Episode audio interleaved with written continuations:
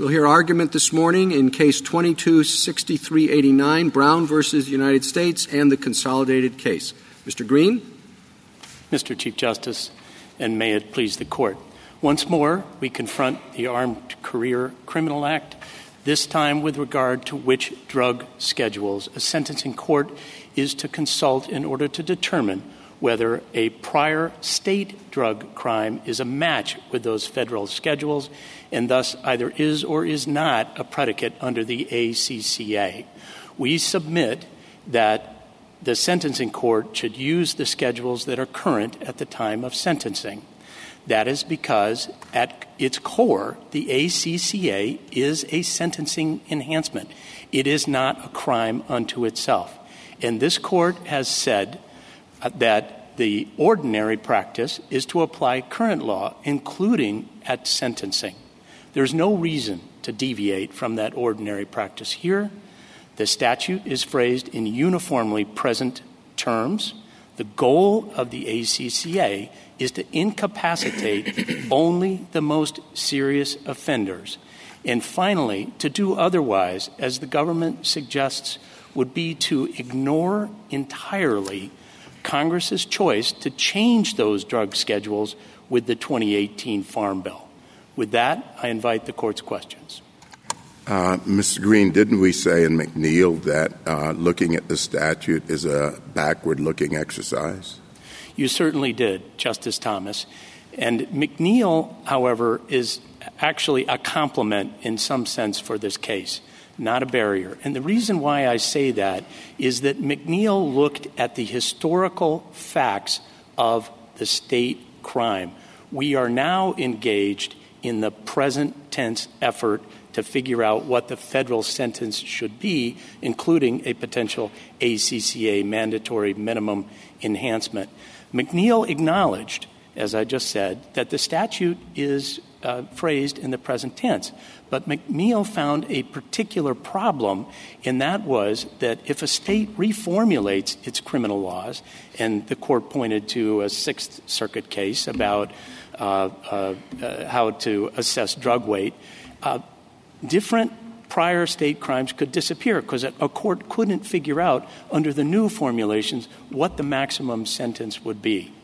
So let me ask you a question, uh, and then I'll let you go. But um, what if the same, using your logic and your approach, uh, there was uh,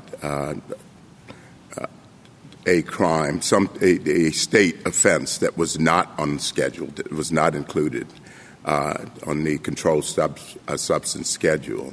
But then subsequently, uh, after the commission of the state crime, uh, but before sentencing, it's added. Uh, how would you? Uh, how would that work under your logic or your approach? Well, if the government if the government tried to make that a match, I think the defendant might have the opportunity to claim that that was an ex post facto uh, application of the law. In other words, um, it wasn't a match at the time of the offense, but it is now a match at sentencing.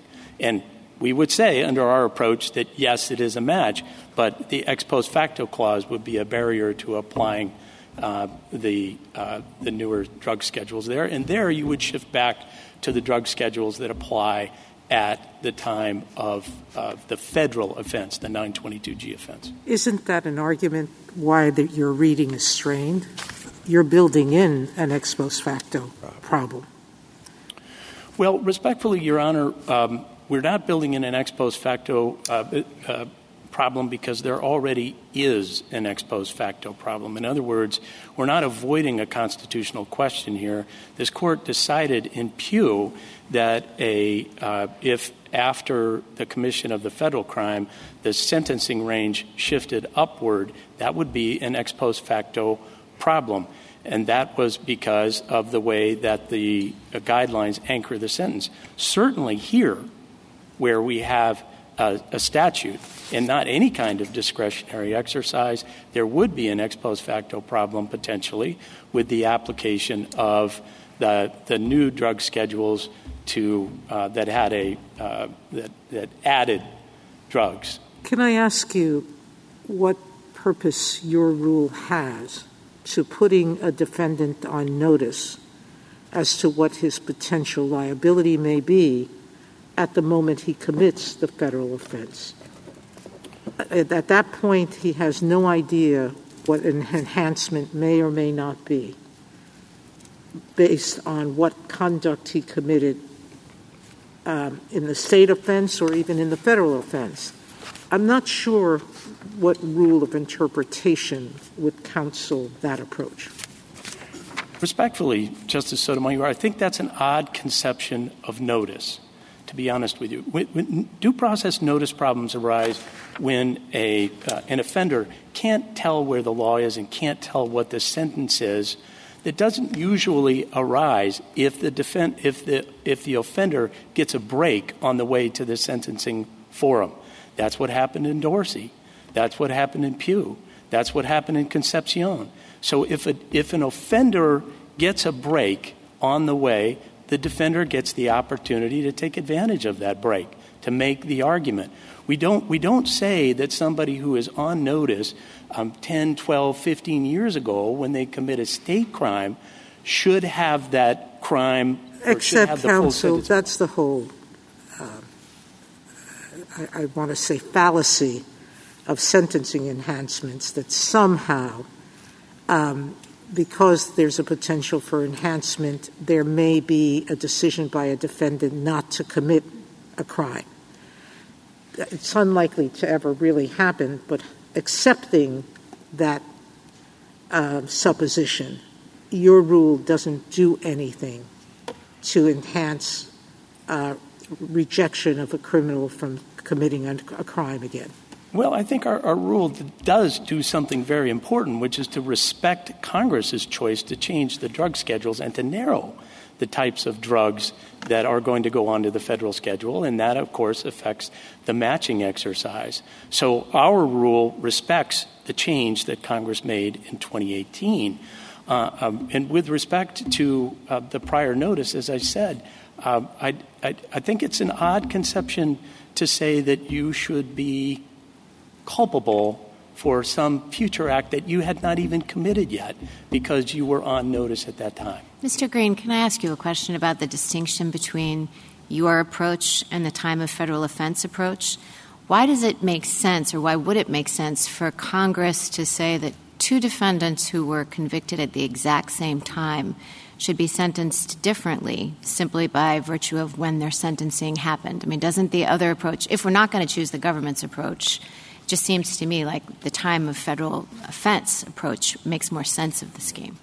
Well, any, any line drawing that's done um, that with respect to uh, the applicability or the matching exercise is going to create some arbitrariness. There, and the court acknowledged that in, in, Dorsey. And in fact, the same sort of hypothetical that Your Honor posed was discussed in McNeil and also discussed in Dorsey. And the resolution there was that a time of sentencing approach uniformly, even though there's going to be, as I say, arbitrariness to any line, temporal line drawing exercise that the court does, the time of sentencing report, uh, uh, uh, position at least anchors it in a way that's consistent throughout. And, and according to the court in Dorsey, Um, removes some of the arbitrariness. And isn't that the isn't that the sort of way it's ordinarily done in the sentencing world? I mean, I understood that under the sort of normal federal sentencing process, a federal judge applies the sentencing law at the time of sentencing. That's correct, Your Honor. So that's the standard in sentencing. So to the extent that we accept that this ACCA is a sentencing statute, then the kind of normal, ordinary course would be to apply a time of sentencing rule. That's correct. And as I said in the outset, the court, has, the court has repeatedly said that. That's also consistent with a very long line of cases um, uh, going all the way back to, as we say in our brief, Schooner Peggy and Justice Marshall's decision that, that show that you, as a general matter, you apply current law. Counsel, let me ask you a question about that. Your, your focus on current law, I mean, you say that you always have to apply the current sentencing, and, you know, similarly, we always apply the statute that's current at the time, which I completely agree with. Do you disagree, however, that Congress could ever enact a statute that referred back to a historical Um, drug schedule as, as it would be in this case? I mean, wouldn't we still be applying the current version of ACCA even if it incorporated by reference a prior statute? That's not applying an old version, correct? Right. Congress, Congress not only can do that, but Congress did that in Section 3559C, which is in essence a federal three strikes law. Congress wrote the words if. And I understand that Congress phrased it differently there. There was nothing that bound Congress to phrase it the same way here. But I just wanted to clarify that you agree that if Congress, if we interpret the statute that way to incorporate the Historical Controlled Substances Act schedule, we're not applying a prior version of the statute, correct? You're not applying a prior version of the statute. No. Well, let me. We're, let we're me, still respecting the current statute. He, the, the, the defendant would still be sentenced under the current version on that interpretation of the statute. Well, no, because the ACCA incorporates the dynamic um, Controlled Substances Act and the and the drugs. Well, well, you say you say that. I understand that that's you think the best interpretation. All I'm saying is that if we accept the government's interpretation, we're not saying that he's somehow convicted of a different offense under 922.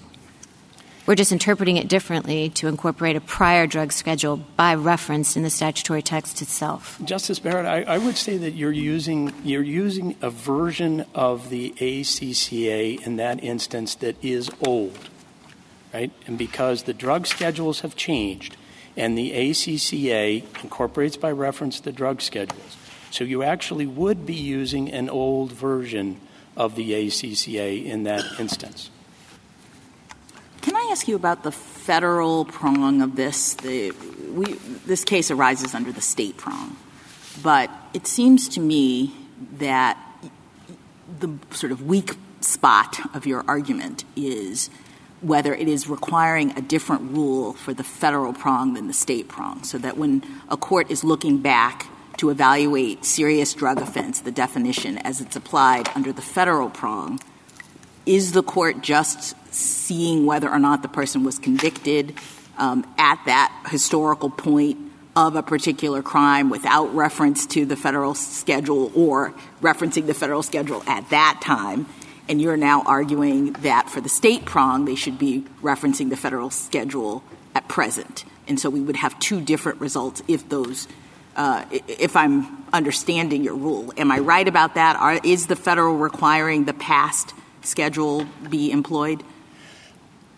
Justice Jackson, um, uh, with respect to A1, the federal, yes, the, the, the federal convictions, uh, I do think some of the arguments that we make about using current law at sentencing and respecting Congress's choices might open up questions about exactly how to interpret A1 in that regard. But we don't need that to prevail here because the court has already indicated that it is permissible to have different interpretations. So are you saying there would be, or do you have an argument? Like if I disagree with that, if, if, if, if I think that these two should be read in parallel, is there an argument that the A1 prong, when it says an offense under the Controlled Substances Act, is Congress's invitation to look at what the offenses are today?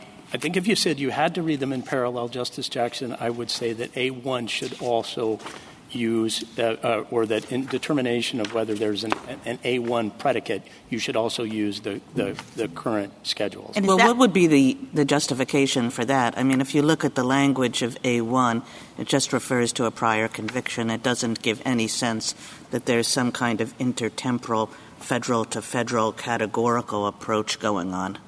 Well, that's right, and it, and it is, and you know, in, in, in the event that uh, that the court views A1 to be interpreted that way, I mean, we, we the A2 is really an accident of the fact that we have to do the matching exercise. Right? And so there would be a sensible difference between A1 and A2 precisely. Right, but if you assume that A1 is not doing that, um, can you think of any reason why Congress would have wanted A1 and A2 to work differently? Because, because Congress, for two reasons. One is, as I said at the outset, Congress only wants to put away the most serious offenders. So in this regard, the ACCA does look prospectively The ACCA wants to make sure that we are incarcerating for a mandatory minimum 15 years the people who are the most serious offenders, as I say, and those people who wouldn't be the most serious offenders if Congress had changed the drug schedules. And there's the other point, right? I mean, Congress changed the drug schedules, and that should be we all, respected. Let's thank you. Yeah, thank you, counsel. Uh, one of the things you um, emphasize in your not emphasize raise in your brief is the complexity that would accompany the government's uh, uh, approach. Uh, you know, as you said, prosecutors, courts, probation officers, defense counsel would have to track down, cross-reference outdated federal. I, don't think that's that hard at all, and not that I could do it, but you know, people who are technologically sophisticated can do it. It's apparently it's all online. Just check it that way.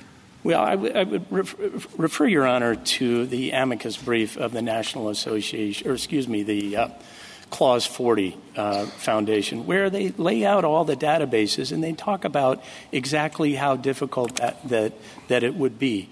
Um, it, it is an exercise, and even if you are a technological savant, it's an exercise. But we're talking about, as the National Association of Federal Defenders briefs indicate, we're talking about defense attorneys that have to advise their clients of what the maximum penalty might be. Now that defense attorney has to go back and look at defunct, decades old codes of federal regulations. Well, but I guess my point is they're defunct and they're decades old and they're readily available on uh, current databases. A couple of keystrokes. But respect, respectfully, they're not. And that's what the amicus brief shows, working through all the, the databases. At some future point, they might be, but the, the, the point of administrability is to demonstrate that there could be problems on the other side, just like McNeil was concerned about problems with changes in, in state reformulation. By the other side, I mean, there could be changes to the Code of Federal Regulations that actually get missed because people don't use the databases right. Thank we have you, a, counsel. Thank you. Uh, Justice Thomas? Justice Alito? Uh, can I ask you a question about the rule of lenity? Is it true that your approach would, in some cases, be harsher on defendants than the government's approach? And if that is true, have we ever said that the rule of lenity applies in a situation like that? No, because the court has said the ex post facto clause applies in a situation like that. I mean, I do, think there's an argument for lenity here, but I really don't think we need it because the text is clear Um, and the goals of the ACCA are clear, and the need to respect Congress's choice in changing the drug schedules is also clear. Is it true that acceptance of your argument would mean that no marijuana conviction prior to 2018 would count as an ACCA predicate? It, no, because there would have to be a match between the state and the federal. Now, if the federal were broader, and, excuse me, if the state were broader and included hemp, then there would be no match. But I can assure Your Honor, because I've actually looked, that states are catching up rapidly. Justice Sotomayor? Justice Kagan? Justice Kavanaugh? Um, we know that Congress thought about this because of 921A20, the expungement pardon provision. And so Congress specifically addressed the circumstances under which a prior conviction would no longer count, but it doesn't include this situation. So this is not a case where we're speculating about did Congress was were they aware of this kind of issue arising? They were, and they they limited it to those, and we relied on that, and McNeil as well. So how do you respond to that?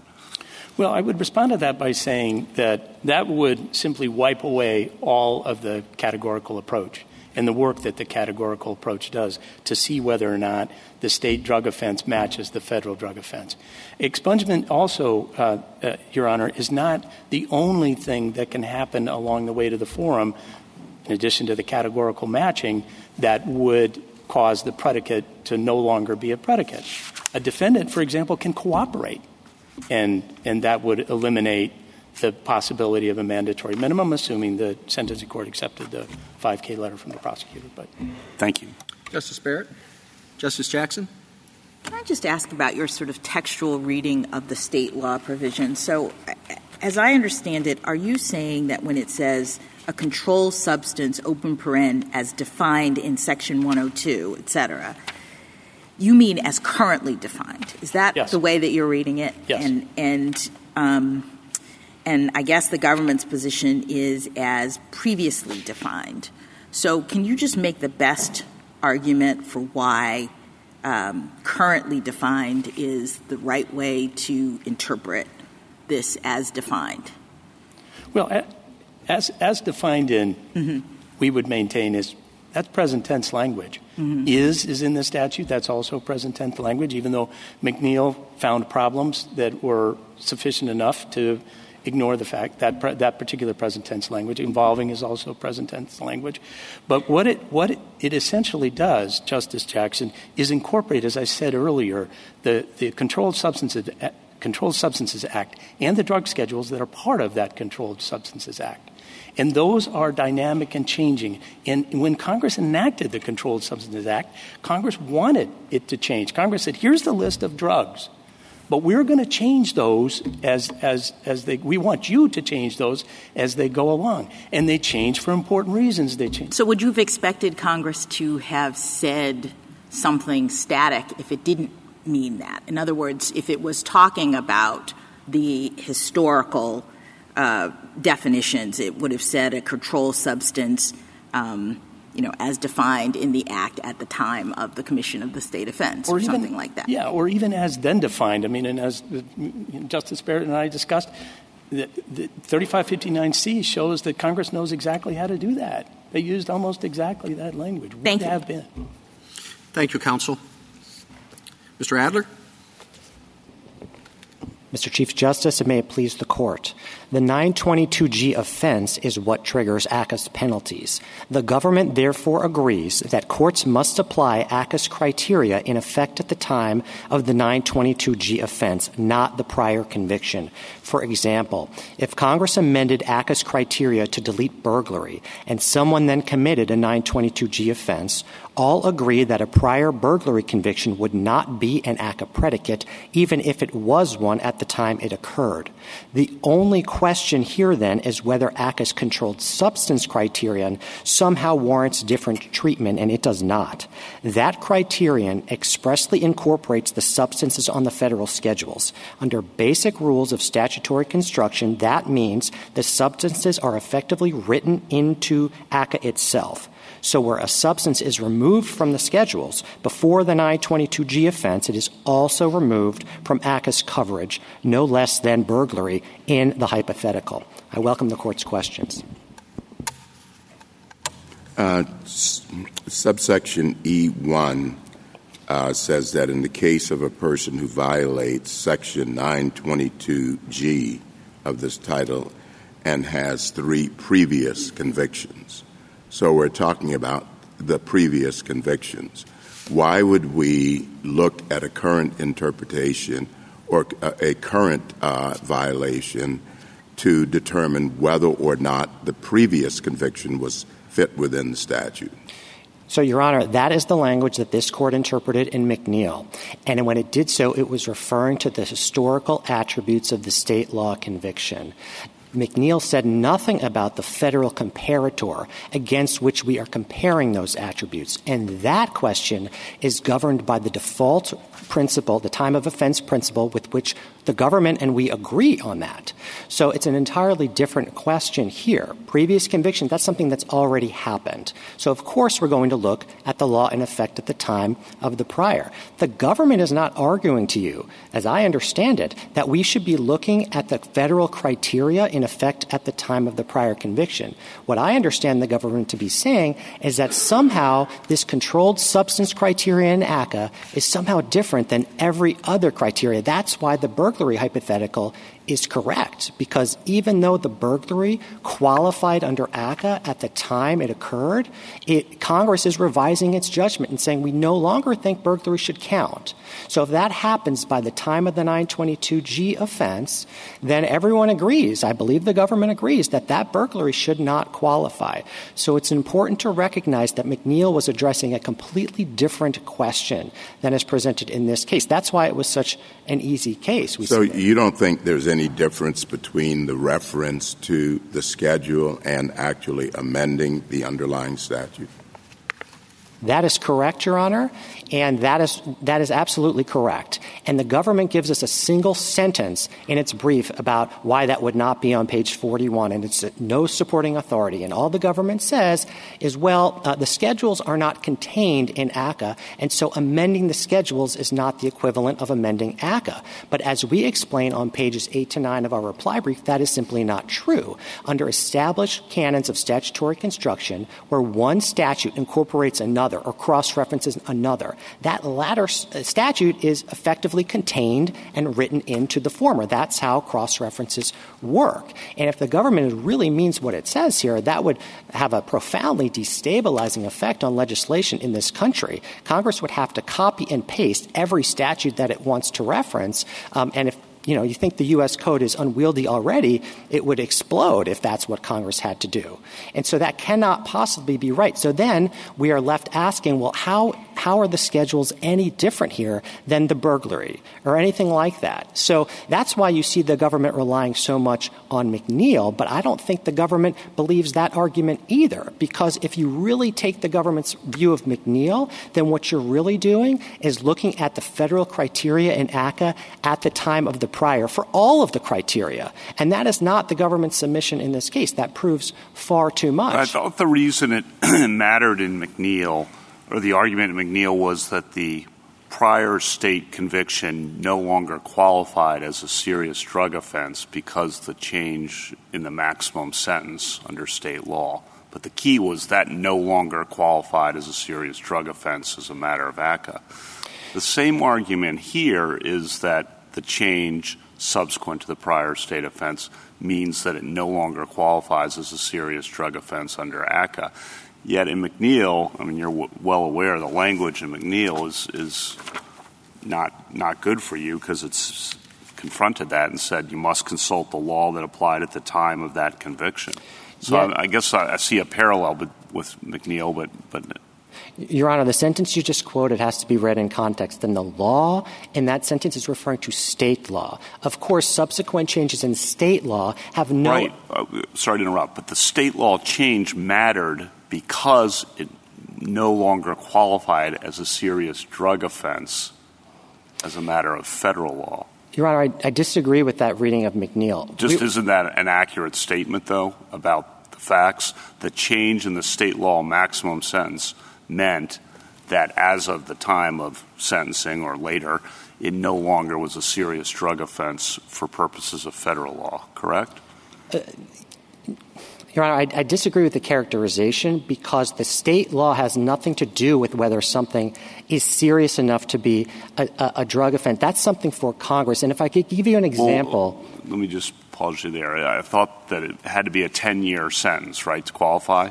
That is correct. Okay, and the change in the state offense meant it was no longer had a 10 year sentence. It no longer satisfied. So, therefore, it was no longer, as a matter of federal law, a serious drug offense, correct? That would have been correct. And McNeil said that didn't matter. Because states do not get to decide what is serious enough for ACCA. So I can give if I can give you a hypothetical, that's a variation of the burglary example. Let's say Congress raises the statutory maximum threshold from 10 to 20 years.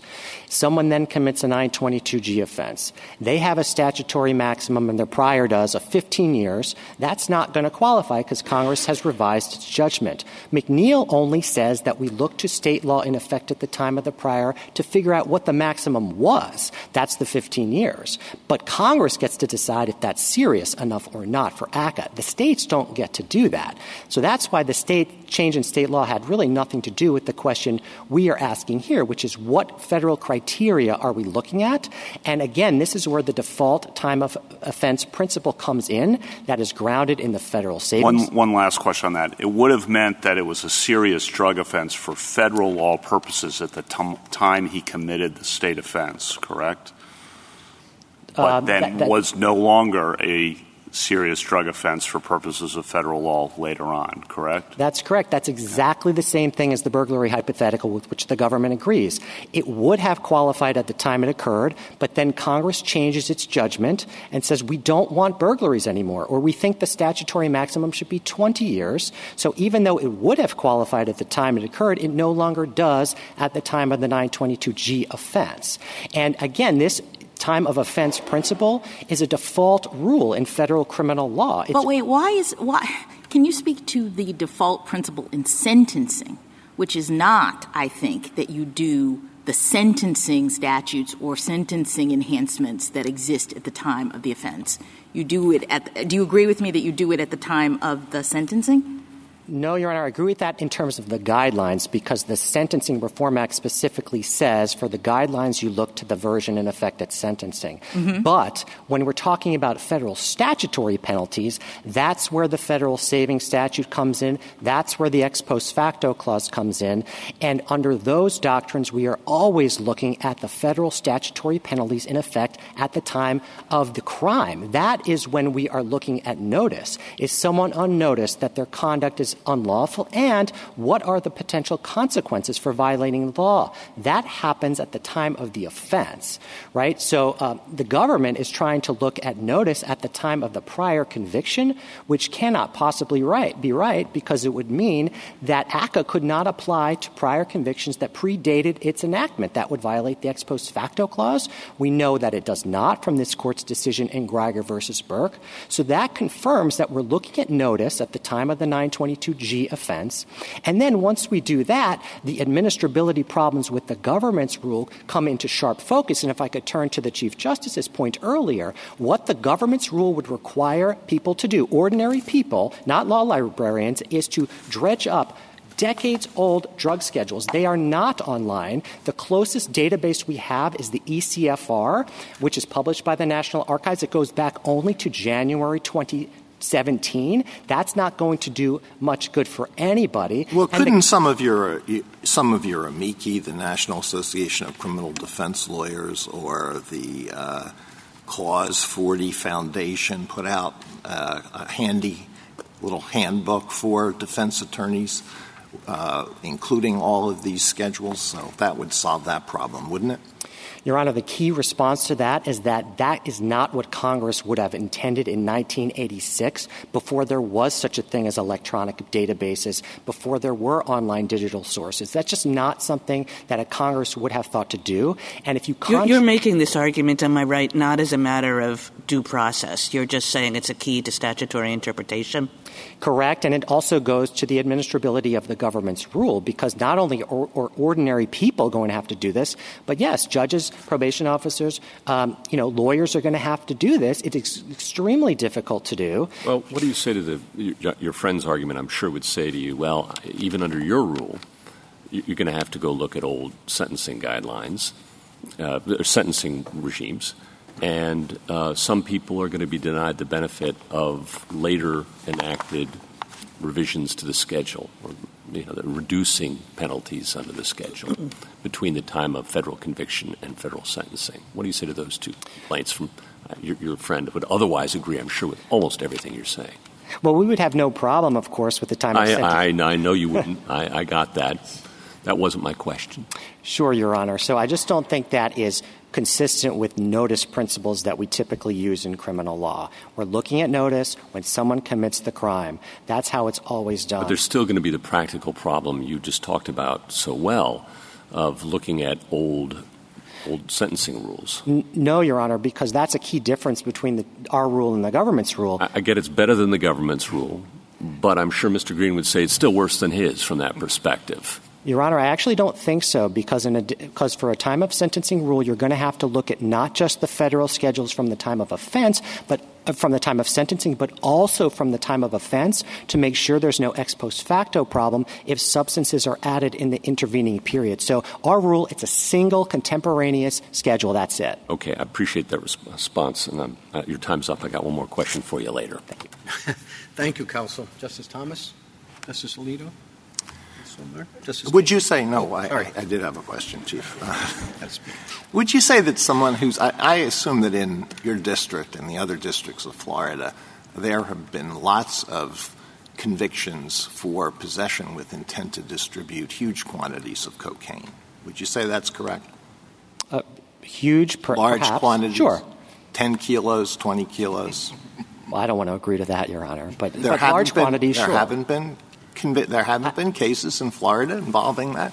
Uh, I'm sure there have, Your Honor. Uh, uh, all right. Would you say that somebody who was convicted of such an offense in 2012 committed a serious drug offense?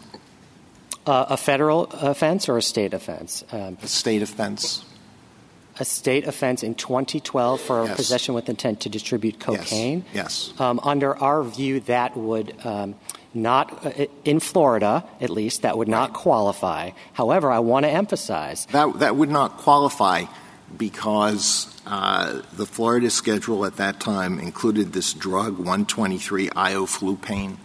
That is why. That is correct. When these people were arrested for possession of 10 kilos. I mean, 10 kilos wasn't a lot in New Jersey when I was just, when I was U.S. attorney there. That was our minimum for prosecuting. I think you must have had bigger cases than that. But let's say 20 kilos. Somebody's arrested for 20 kilos of, of cocaine. Is there any realistic possibility that this is 20 kilos of ioflupane? Your Honor, the government has not made any sort of argument like that in this case. This is a function of the categorical approach. We're just asking the court to faithfully apply that approach in this case, as it always does in all of its cases. And if I can say one more thing about the Florida schedules, I want to be clear that in July 2017, Florida descheduled this substance. It followed the feds. And so this is a time limited rule. Moving forward, Florida convictions for cocaine post dating July 17 would not have the same overbreadth problem that we are identifying here, and states routinely follow the federal government when they deschedule substances. So it's a time limited rule, and it's not going to knock out all Florida cocaine convictions or anything like that. Well, which ones will it not knock out? It would not knock out Florida cocaine convictions post dating July 2017 because there would be no overbreadth that we are yeah, identifying. but all the ones before that are knocked out. Should we uh, should we put out put the categorical approach out of our mind in out of our minds in considering what Congress intended? I'm not sure how the court can, can do that. I mean, the court has held that the categorical approach is um, a byproduct of Congress's intent in the statute. It's held that for over 30 years, so I'm not sure how the court could put it out of its mind. And of course, the government is not asking you to do anything like that. There's been no dispute about how the categorical approach applies in this particular case at any stage of this litigation. So if we uh, if we uh, believe that Congress must have had the categorical approach in mind uh, because that's what we said in Taylor and subsequent cases when it enacted uh, the ACCA provision at issue here. What does that do to your argument? I think it means that we win, Your Honor, because we win under the categorical approach in this case, and that was, has been around, as you said, since Taylor, since 1990. So there's just no dispute about how it applies in this particular case. Thank you. Justice Sotomayor? Justice Kagan?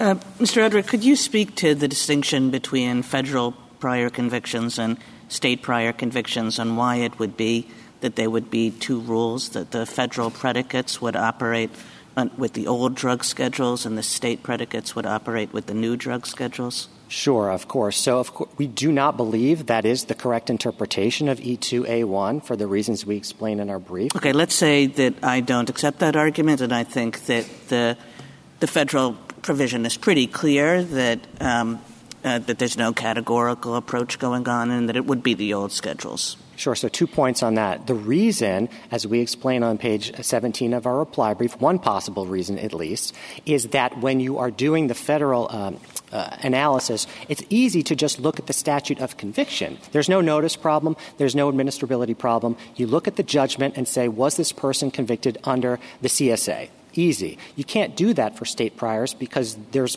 you know, you can't enumerate all the state statutes. So what Congress has done, it has um, looked to evolving federal drug schedules. That was the only criteria. That was the federal criteria they chose. And as I was explaining before, it is incredibly difficult and um, problematic for notice purposes for people to have to go all the way back decades earlier to the time of their state offenses to identify the federal drug schedule. So that's one. So this is why I asked whether you were making the notice argument as a constitutional argument or instead just as is a key to statutory intent? Because it's not clear, right, that um, Congress, in enacting statutes, always wants to give the best notice possible to criminal defendants. Uh, that may be right, Your Honor. We're not making a full throated due process violation argument. I think the canon of constitutional avoidance, though, may well come into this at some point if we're requiring ordinary people to go back decades and decades. The second point I wanted to make on the E2A1 point is the court absolutely does not have to interpret that provision to resolve this case in our favor because the court should simply say the exact same thing it said in Shular on page 786. The court unanimously said that the divergent text of the two definitions renders any divergence unremarkable, and that was quoting the government's own brief in that case. The exact same logic applies here. And in fact, in Shular, we, the only question was whether E2A2 referred to offenses or conduct, and everybody agreed that E2A1 referred to offenses, and the court still said, we don't care, the text is different, it's referring to conduct in E2A2. The same logic would apply here, it's just different text. Thank, Thank you. you, Mr. Adler. Justice Gorsuch? Just to finish up where we left off, uh, suppose the schedules are revised after the time of federal conviction. I understand that if they were if a new drug were added, you would say ex post facto violation. But if a drug is removed, um, I think Mr. Green would say the defendant should get the benefit of that. Uh, you disagree? I, want to understand why. We, we, don't disagree because, of course, we would prevail under time of sentencing. No, I, I, I got that argument. If you're using a time of offense rule that we are advocating here, then I think that's where the federal saving statute would come into play. And so Congress would really have to speak clearly to overcome the presumption in the federal saving statute that we apply the penalties in effect at the time of the offense. And that is what this court in Dorsey referred to as an important background principle of interpretation. So so I don't want to fight you too hard on that. But if we are operating under a time of offense rule, then yes, it, it, that would you would not get the benefit of you that. You take the bitter with the sweet. Correct, Your Honor. Got it. Thank you. Justice Kavanaugh?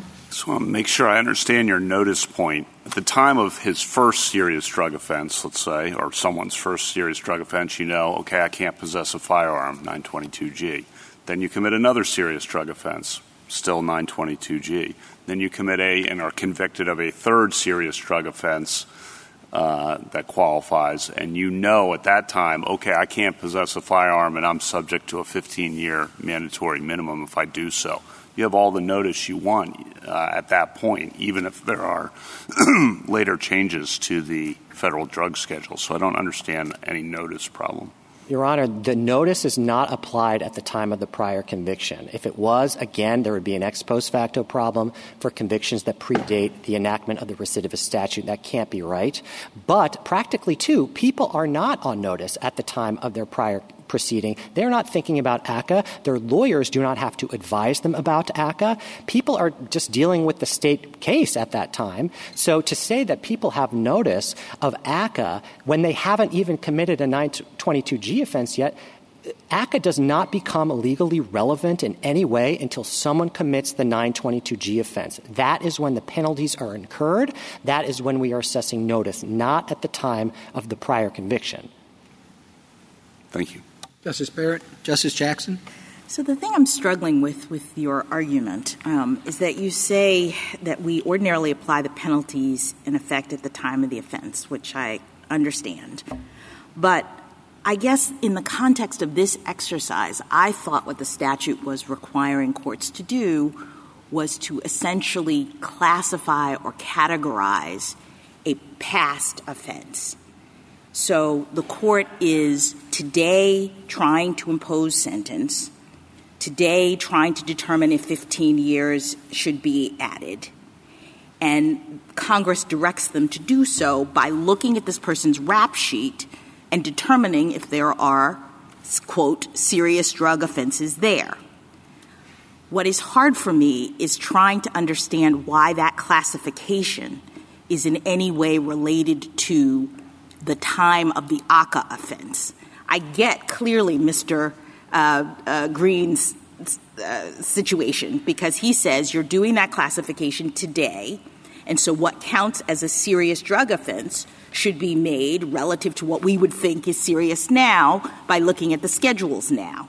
And the government, I get, because they say, well, when you're looking back at that offense, those offenses in the rap sheet, you should at least consider or it should be determined by what was serious then, right? What was on the schedule at that time.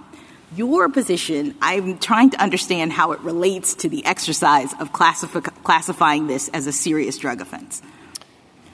Thank you, Your Honor. So let me try to explain it this way. This court has a long line of precedents about recidivist statutes, and they all say the same thing that recidivist statutes punish the latest offense of conviction, which is here the 922G offense. The government, by the way, ignores this line of precedent, talking about Gryger versus Burke, Nichols, Witt, Bryant, and Rodriguez, which is an ACCA decision. And so our point is that you're not looking at someone's culpability at the time they commit the prior. That the state court has already sentenced them based on that understanding of culpability. You're sentencing them for what they have done at the time they commit the 922G offense. And the government's sort of contrary logic would prove too much because let's go back again to the burglary hypothetical. In that situation, someone commits. Yes, I understand the government. What about Mr. Green's point? Again, we, we would have no problem if the court goes that way. But I think uh, we have we are punishing the 922G offense, and this is how we always calculate statutory penalties in the law. We're looking at what were the penalties at the time the person committed the crime. Theoretically, those penalties are what could deter someone from committing no, I understand, but, but it's not relevant to the exercise. This, this is an exercise that is embedded in a definition of serious drug offense, which is, I think, what is the ultimate goal we're assessing whether or not these prior things were a serious drug offense.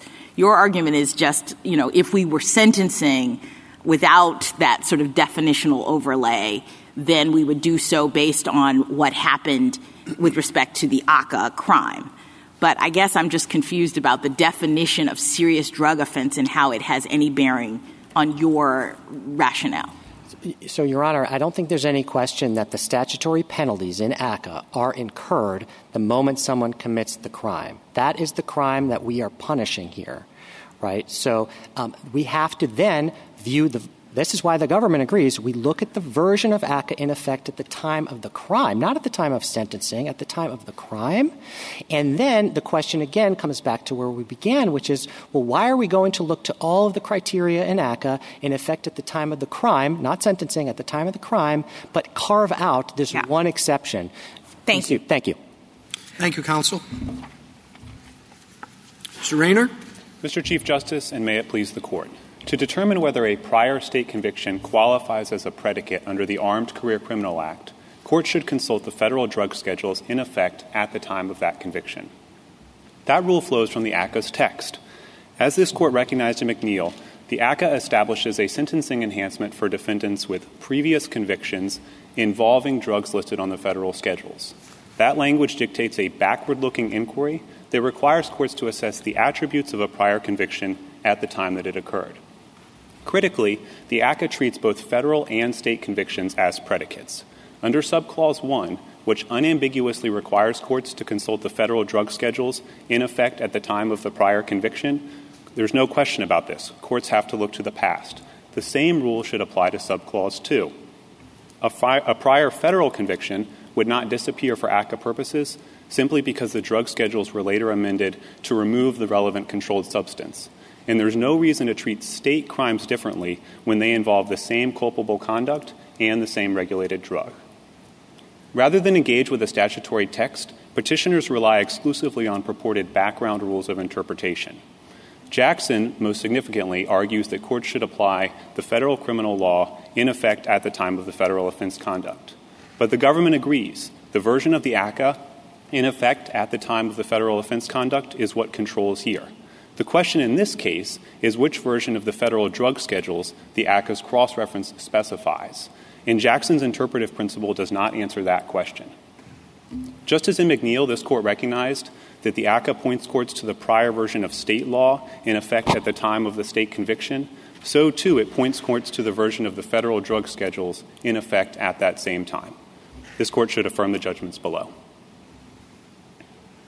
If we, rather than looking at uh, an underlying drug schedule, if uh, the statute itself was amended, would your analysis be the same?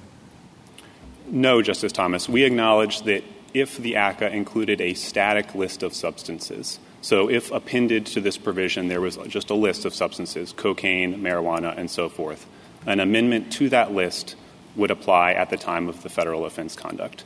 We think the cross reference to an external body of law that is dynamic is critical here. And in our view, the cross reference raises a temporal question. When Congress chooses to reference an external body of law, that raises the question which version of that body of law is Congress intending to reference?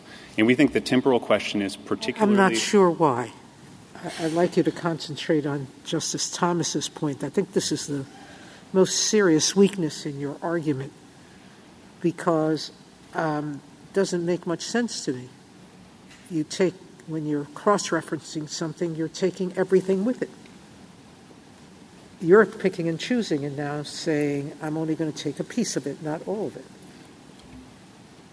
To be clear, Justice Sotomayor, we agree you're looking at all the federal schedules. We're not only taking a piece of the schedules. The question is simply which version of the schedule, schedules. And as the court discussed in I JAM. Think, I think the question, though, is normally when we have a cross reference, we look at the contemporaneous version of the cross reference. I, I, think that's I think that's Mr. Jackson's primary argument, and the and the statutory text here says as defined in, which suggests we look at the present law, just as we normally would, just as you concede we, a moment ago that we normally would. What, what in the text suggests this backward looking approach that you want to put into it? Yes, Justice in, in the text. So, in the text, we think the cross reference raises the temporal question. In the context, answers the temporal How? question. As defined in. Those, right. are the, those are the only terms that we have to work with. So, as the court explained to McNeill, I don't think the present tense does a lot of work here because this is a backward looking statute. I disagree that the background rule is that we always look to the contemporaneous referenced law. As the court discussed in JAM, the reference canon actually supplies the background rule here. And the reference canon has temp- different temporal branches depending on context. The reason the reference canon is structured that way is because cross references may refer to past law, of they may course. refer to present And in law. fact, in H, we have such a thing. We don't here. We just has we have as defined in, not as was once defined, or as at the time of state conviction, or as had been. Lots of alternatives I can come up with that accomplish exactly what you want, and in fact appear elsewhere in the statute, but not here. I agree all of those formulations would answer the question dispositively. In our view, there's three aspects of the text that dictate a backward looking inquiry. There's the term previous convictions, there's the term involving, which we think refers to historical attributes of an offense. And third, there is subclause 1, which unambiguously requires a backward looking inquiry. For sure. We ask a backward looking inquiry when we're saying, do you have these things, um, these prior convictions? But when we're asking, what is a controlled, what is a serious drug offense, that's defined. That's the section that we're now dealing with. So what do we, what do, we do with that? It, it's true that subclause 1 is separate from this, but previous convictions is an umbrella term that informs the meaning of everything that follows. Involving is actually in the clause that's at issue here. Involving is followed by a list of attributes of the prior state offense, and as defined in the federal schedules is part of that list. I think both of those textual pieces still apply in this case. And just shifting gears, um, your colleagues on the other side raised an ex post facto concern. What, what is the government's analysis of that? Is there an ex post facto concern? If not, why not? We agree that there's an ex post facto problem with Mr. Brown's interpretation. because any time a drug is added to the schedules after the federal offense conduct. No, no, I'm, I'm saying with respect to your interpretation, if we accept the state offense time, there are going to be some drugs that will be added later. Correct. Inevitably. Yes. That's just the way the world works these days. And your colleagues on the other side say, well, that poses a serious ex post facto concern with your interpretation. And um, we're going to inevitably invite a number of ex post facto challenges. And I'm sure the government's given that thought. And I just want to know what you think the merits of that argument might be. We do not think there is any merit to that argument, and I actually don't understand it, them to be arguing that our position would create an ex post facto violation because. Let's suppose we, I understand that to be their argument. Then what? Then I, I still disagree that there would be such a problem because we agree that the ACCA, in effect, at the time of the federal offense conduct governs. Up until that point, the defendant can choose to possess a firearm or not to possess a firearm. So there's nothing retroactively being imposed on prior conduct. The prior convictions here are used to help ascertain the seriousness of the offense, how dangerous this defendant is, but ultimately he's still being punished for the gun possession. Um, which is the 922G well, violation. Again, but the, the, serious drug offense changes, uh, on your view, it, we set it at this time of state conviction, but the schedules are dynamic, as you point out. And, and it's going to lead some individuals to be punished under, under your reading uh, who would not otherwise be punished. And I guess I'm just trying to understand again do you think that's an ex post facto problem? If not, why not? I think the only way that that would be an ex post facto problem is if they were being punished for additions to the schedules after their 922G offense. That's what I'm asking. And that's not the case under our interpretation. Under our interpretation, you look to the schedules in effect at their time of their prior state offense. It's locked in at the earliest possible time of all the three. It's only, uh, it's only Brown's interpretation that would create an ex post facto problem. Neither Jackson's nor yours would create any ex post facto issues, as I understood it. Is that your understanding? That is also my understanding. Mr. Raynor, I'd like you to address the difficulty or, you know, the lack of access to the prior drug schedules, because I think that might be a problem with your approach from an administrability point of view. Yes. So, Justice Barrett, if we're talking about um, defendants, I think they paint this sort of artificial portrait that defendants at the time of their state convictions will be totally unaware of the federal schedule. I think that ignores an important part of how this statute works. The statute picks up federal convictions in analogous state convictions. So, state convictions involving federally prohibited conduct, like manufacturing, distributing, or possessing with intent to do those things, a federally controlled substance. If you're a defendant who has trafficked in a federally controlled substance, you're going to be very interested in your federal exposure at the time, even if you're being prosecuted by state authorities. In fact, I think it would be more difficult for defendants who can't predict if the schedules are going to change later and not know whether their offense will be a predicate. I, I understand that. I'm just saying at the time of sentencing for everyone, for the prosecutor, for the district judge, for the defendant who, after the act of offense is committed, has to figure out does this predicate count? How do you find the schedules? You know, so I think part of it is you rely on the attorneys. Like, you know, the relevant scheduling changes are well known to both sides of the bar in Florida. It's ioflupane and hemp. I think they're overstating the degree to which this will be a practical problem.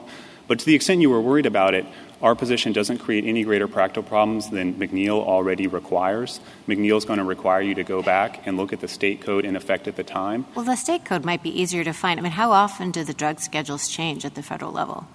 Justice Barrett, I'm not sure that it will be easier to find because you won't just be able to look at the conviction documents, right? To conduct the categorical inquiry, you're often going to have to pull old state drug schedules, which is going to be much harder to find than old federal drug schedules. You're also going to have to pull old versions of the state code to determine what the maximum applicable punishment was, because the punishment to which you were sentenced might not answer the question. Are the old federal drug schedules hard to find? It depends on what type of what, what, you're looking for. So here, if we're talking about cocaine, cocaine has been scheduled since the beginning.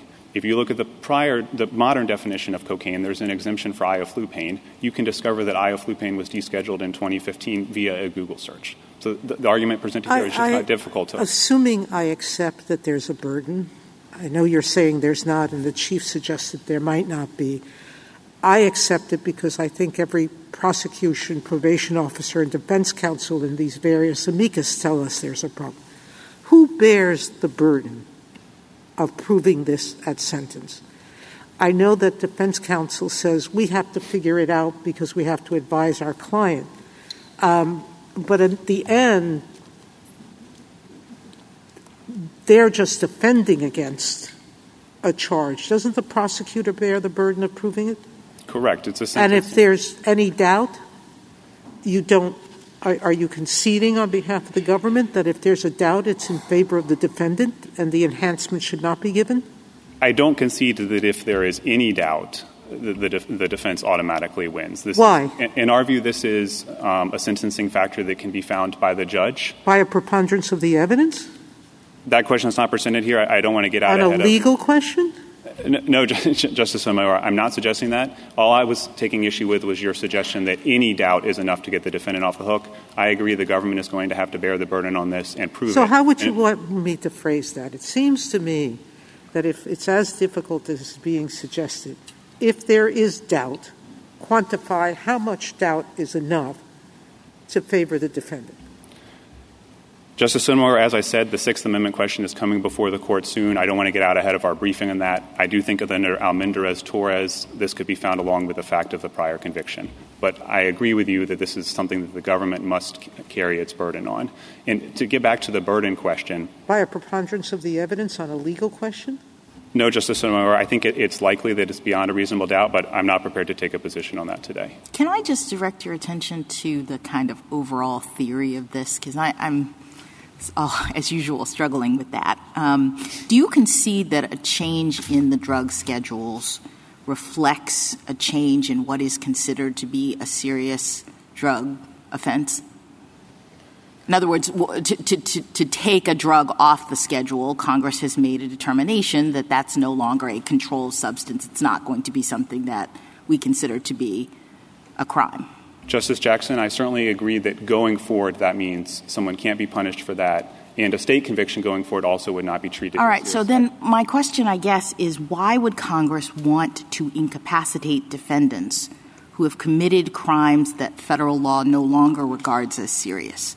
I mean, I thought the point of this was we're doing ACCA because we think, Congress says, that certain people need to be taken off the streets for long periods of time. And in order to identify those people, we look at their histories and determine whether they have committed certain kinds of crimes. If we today, as we undertake sentencing, have an understanding that these certain kinds of prior crimes are no longer considered serious because the, the, the schedules have changed, I guess I'm uh, trying to understand why the government's position is that they should still be ACCA predicates. Right. The reason, Justice Jackson, is because we think, in terms of assessing the seriousness of the prior offense, it makes sense to look at the legal landscape at the time the offense occurred. Why? We're doing the sentencing today, right. and we're trying to determine whether this person today needs to be put in jail for 15 more years. So, why does the seriousness or the label or the perception of the past as to what he did mattered?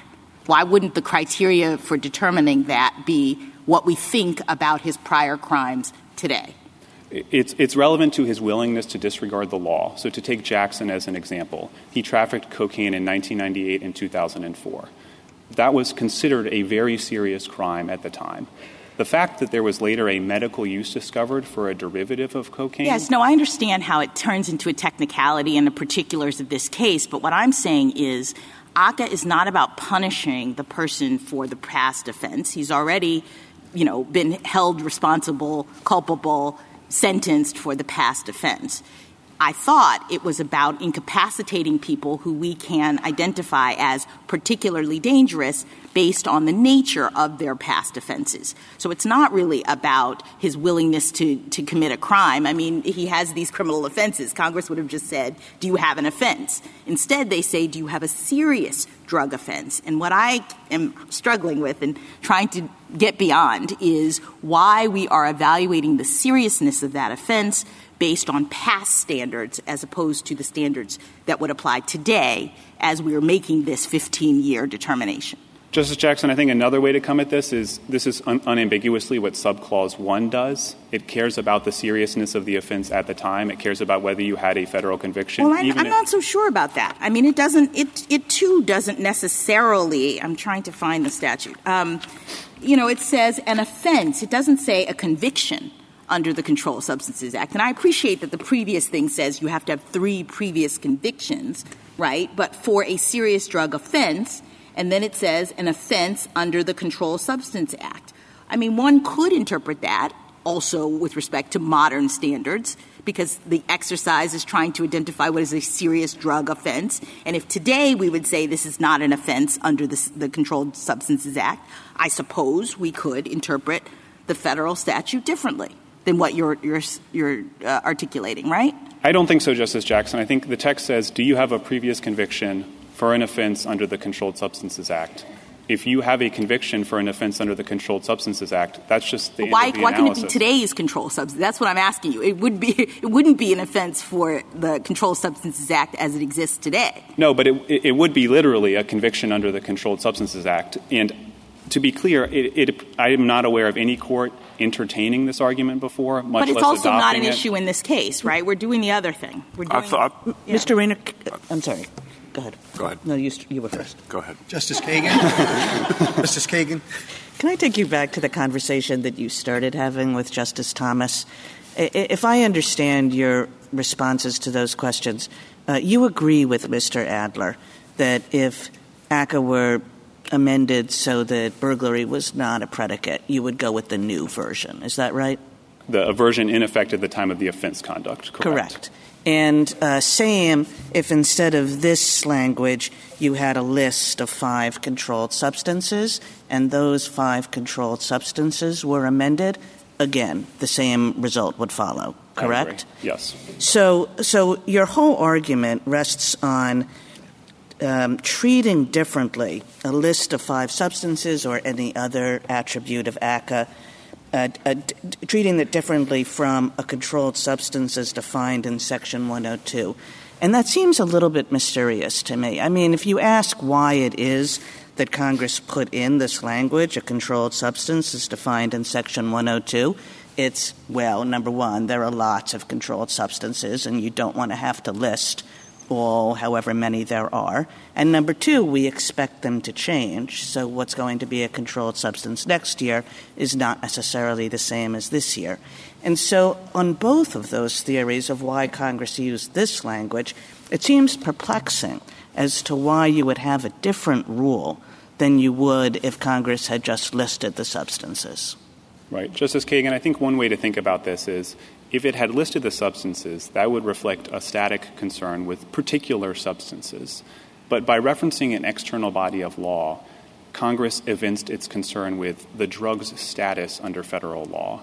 And for the reasons I was discussing with Justice Jackson, it makes a lot more sense to look at the drug's status under federal law at the time of the prior conviction. I mean, I would think quite the opposite that what Congress is saying when it does when it uses this kind of language is we know this is going to be in flux. So keep on updating, you know?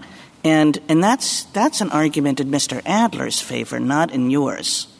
Right. So, Justice Kagan, another way to come at this is that we think the cross reference, as I mentioned to Justice Gorsuch, it raises the temporal question. When Congress puts in a cross reference, we know from the reference canon there's multiple points in time it could be referencing. There's no background rule that it's always referencing current law. So in our view, the cross-reference, it only raises the question. It doesn't answer the question.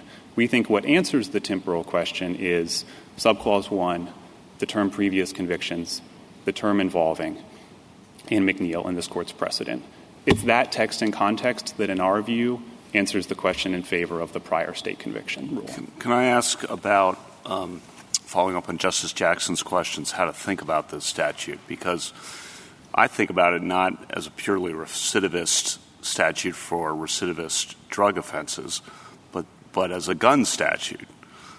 Once you have the three prior offenses for serious drug offenses or violent felonies, you know don't possess a firearm. In fact, if you have one, you know don't possess a firearm. But once you have three, don't possess a firearm or you're getting a mandatory minimum because Congress was concerned about guns with drugs, not about drugs alone in this statute, about guns with drugs. And that's why you look, uh, that's what Congress was concerned about. Yes, Justice Kavanaugh. I think that's an important response. So without, it's not just the drugs, it's the gun. Right, exactly. And I think that's an important response to their, to their notice argument. As you mentioned earlier in your questioning of my friend, as soon as the defendant receives that third conviction, he's going to know he cannot possess a gun going forward. That's not an inquiry for him to undertake 10 years later when he decides to Now, the response to that, so I want you to respond to what uh, counsel said, was not really. They don't really pay attention to that. They're not advised of that. So you respond to that Yes, I, I, think there's two responses to that. The first is what I just said to you. It, it, inhibits their behavior going forward because they know one minute after that third conviction, if they possess a gun, they're subject to the ACCA enhancement. Right. And the other response, I think, is what I mentioned to Justice Barrett earlier, which is this statute picks up federal convictions and analogous state convictions. And if you trafficked in a federally controlled substance, you're going to be highly aware at the time of what your federal exposure is, even if you end up being prosecuted under state law. So that's the second reason the defendants will care at the time. All of that being said, we think even if this is something that they research later, the burden still have to do that research before possessing a firearm. We don't think there's a problem even then. But we think the other side overstates the degree to which the defendant will be ignorant of federal schedules at the time of the state conviction. Counsel, you, um, in response to Justice Kagan, uh, talking about the reference canon, noted that sometimes it can refer to a past law rather than present law. But do you agree with the court in Jam that a general reference to an external body of law takes that body of law as it evolves over time? Justice Gorsuch, I agree with that insofar as it's not fixed at the time that the referring statute was enacted. We don't think that the JAM court had occasion to get to the level of specificity uh, required to resolve this case. So every party in, in, in here. Let me just interrupt you there. I'm sorry. When a statute refers to a general subject, the statute adopts the law on that subject as it exists whenever a question under the statute arises. There's other language, too.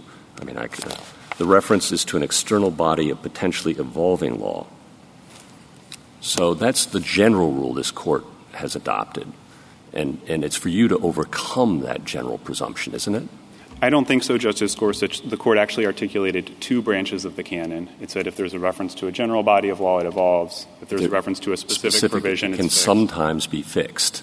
Sometimes. But generally, if there's reference to a general body of law, the rule is uh, always an exception that, that it takes it as it finds it. Yes. I think on its face, the canon here would suggest it's fixed because this is a specific reference.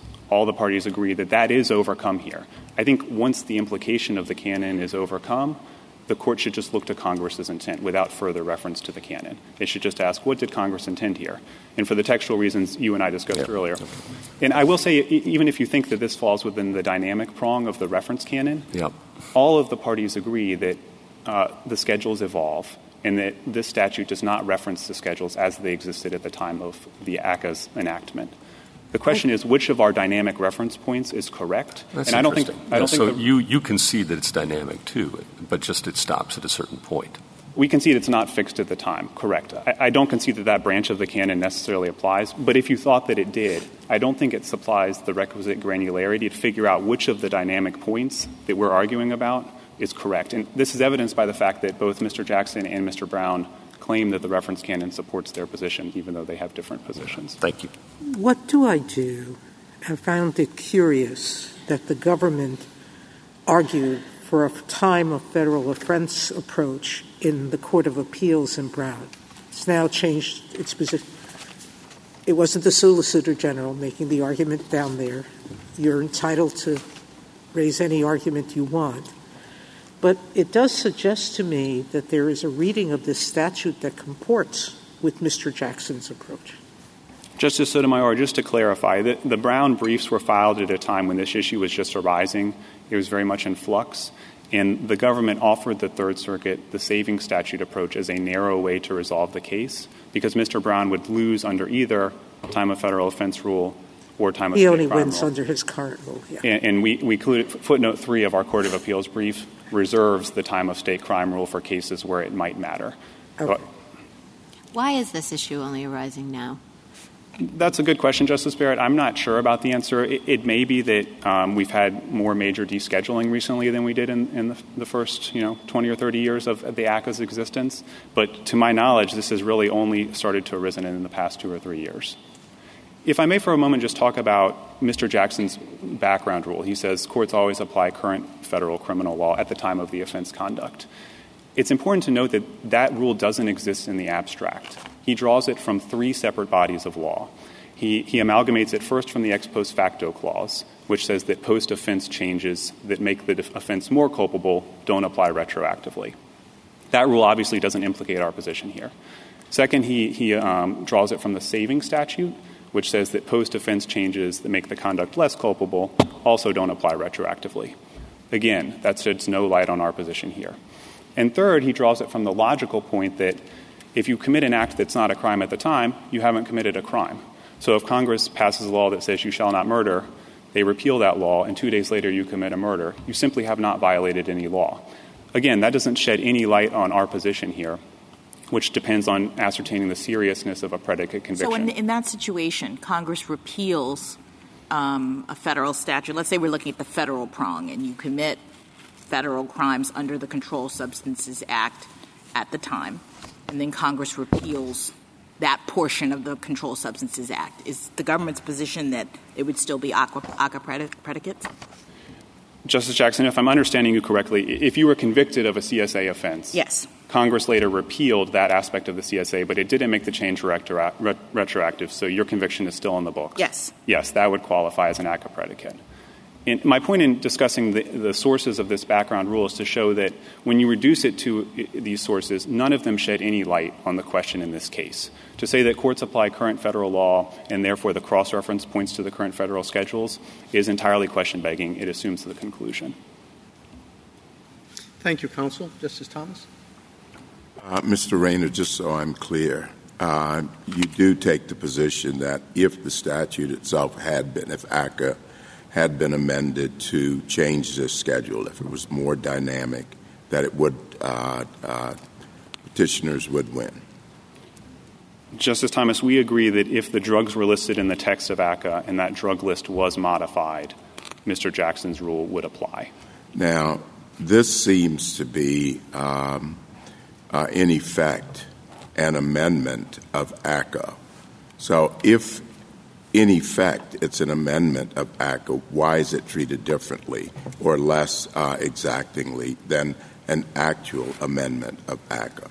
Justice Thomas, we disagree that this, this is equivalent to an amendment of ACCA. We think the way to think about this is there's the text of the ACCA, and then there's the external bodies of law that the ACCA requires courts to consult.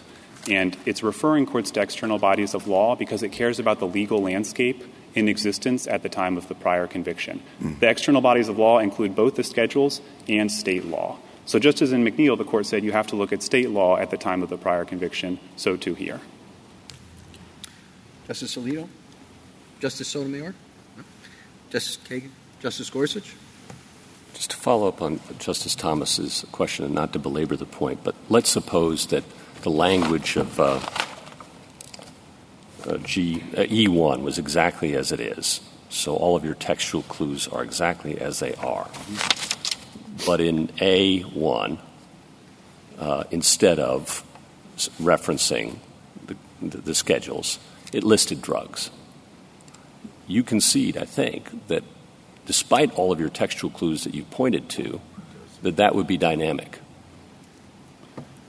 Justice Gorsuch, just to clarify, if in A1 it listed drugs? Yeah, if in A1 it said a serious drug offense means conviction for the following substances, cocaine, da, da, da, not whatever the crazy drug is, you know, was added in or whatever, okay?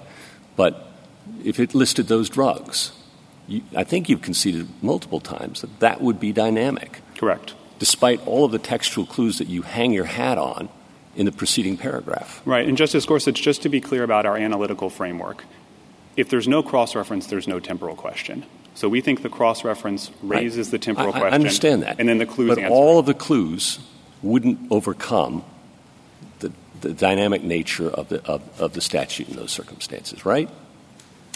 I agree. It would not overcome the actual text of the ACCA if the ACCA was. Well, the only, the only change I'm positing is the definition of a, of, of a serious drug offense means an offense under the Controlled Substances Act yada, yada, yada. Instead of that, it's just a list. Right, and I'm assuming the list also applies to subclause 2 in your hypothetical. Oh, well, whatever. Okay, it doesn't. Yeah. yeah. yeah, so if, if Congress actually listed drugs in both subclause 1 and subclause 2, we agree the effect. That all the, the, the textual clues that you otherwise think so important wouldn't overcome it. Correct, Justice Gorsuch. And the reason is that we think those clues answer the temporal question raised by the cross-reference. If you eliminate the cross-reference, there's just no temporal question in the first Thank place. You. Justice Kavanaugh? Justice Barrett? Justice Jackson? So can I just ask you again about the um, point of the legislation? Because you had a back and forth with Justice Kavanaugh, and um, uh, it seems to, uh, do you, does the government concede that incapacitation of certain serious offenders is what ACCA is about? At a, at a general level, high level of generality, yes. Because that's what the, le- the legislative history shows. I mean, there, we have House reports, we have Senate reports that say the purpose of this legislation is to curb armed habitual career criminals, and then has a big discussion of how we identify those people. So that's what this is about, right? Yes, Justice Jackson. At a high level of generality, we agree this is about incapacitating dangerous offenders. And so, with Justice Gorsuch's point of the and, and Justice Kagan's point, I just want to be clear: if burglary is uh, sorry, if um, other elements of this definition are changed, like possession, for example, hypothetically, you would agree that we'd be looking at the current definition and not the definition of serious drug offense at the time of, of the state conviction. If Congress actually amended in the text of the ACCA a definition of burglary, we agree that definition would apply to federal offense conduct occurring thereafter. And why is that? Why isn't that inconsistent with your argument that we should be applying the law at the time of the state offense? The reason, Justice Jackson, is we agree that what he's being punished for is his federal firearm offense. That's what this is punishing him for but it's looking to prior convictions to ascertain his dangerousness, to ask, is this the sort of person we really don't want possessing a gun? Is this a drug dealer who we really don't want possessing a gun? And in ascertaining the seriousness of the prior convictions, it makes sense to look to the legal landscape at the time. And no, no, no. I'm saying so we have a definition. We have a definition of serious drug offense. And the definition says manufacturing, distributing, or possessing a controlled substance you seem to be saying that if Congress changed that definition to drop possession out, you would not consider or you would you would apply the new definition right? Even if it previously included possession and it was a categorical match before at the time of the state conviction. I don't understand why the same argument doesn't apply to a change in controlled substance. It's just another element of the definition. Congress changes it so why would you be saying that it has to be a categorical match only back at the time and not today? Right. Justice Jackson, um, we agree that the statute of conviction, the ACCA, in effect at the time of the federal offense is the one that applies because if you don't violate the version of the ACCA at the time of your federal offense conduct, you haven't violated the law. But the ACCA references external bodies of law. And so just as in McNeill, the court looked at the state law in effect at the time of the previous conviction. So too here. We think the, this is an analogous inquiry. Thank you. Thank you, counsel. Mr. Adler, rebuttal. Thank you, Mr. Chief Justice.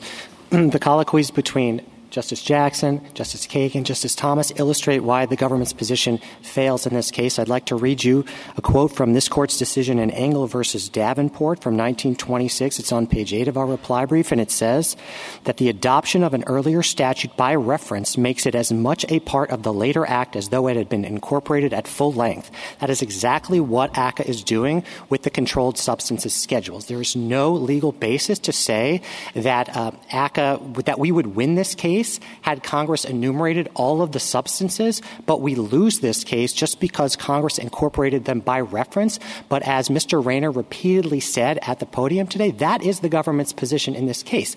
We submit there is simply no legal basis to draw that sort of distinction. And we think that is simply the end of the case. The government's remaining arguments based on McNeill, culpability, uh, backward looking, all of that prove too much because it would apply to all of the criteria in ACCA burglary, possession, everything in ACCA. And the government agrees that cannot be right. So, so that argument fails too. I want to address briefly the reference canon because it came up a bunch. I'm not sure why the government is referring to it because there's no dispute in this case that the reference canon, it's not, the government's position is not even one of the options. There's two options. There's 1986, which would be for static reference, which no one thinks applies here, and there's a dynamic uh, general law, which is, everyone agrees this is dynamic. And so the question when you have a general referent is, w- when does the question arise under ACCA The question arises when the person commits the 922G offense. That's it. Finally, I want to address notice to address Justice Kavanaugh's earlier concerns. And, and, Justice Gorsuch's concerns about ex post facto. Our position on that is that if you think about a recidivist statute, a newly enacted one, let's say, it would have to apply to prior convictions that predated it. That's the whole point of the recidivist statute. But if you analyze notice at the time of the prior conviction, you couldn't do that. It would violate the ex post facto clause in that situation. That's why ACCA covers pre ACCA predicates. Gryger versus Burke held that in the exact same situation. And this is not something of the past. Congress revises recidivist statutes all the time. It just did that in the First Step Act. The NAFD brief talks about this. 841 is the federal drug statute. It apply, it has enhanced mandatory minimums based on prior convictions for serious drug felonies, serious violent felonies. Those are brand new terms. So under the government's view of notice, those, those terms don't, that statute doesn't apply to any conviction that predates the First Step Act of December 2018. That would be the logical implication of the government's argument, and, and nobody thinks that Congress could have intended that. We ask that the court reverse the judgment of the 11th Circuit. Thank you. Thank you, counsel. Case is submitted.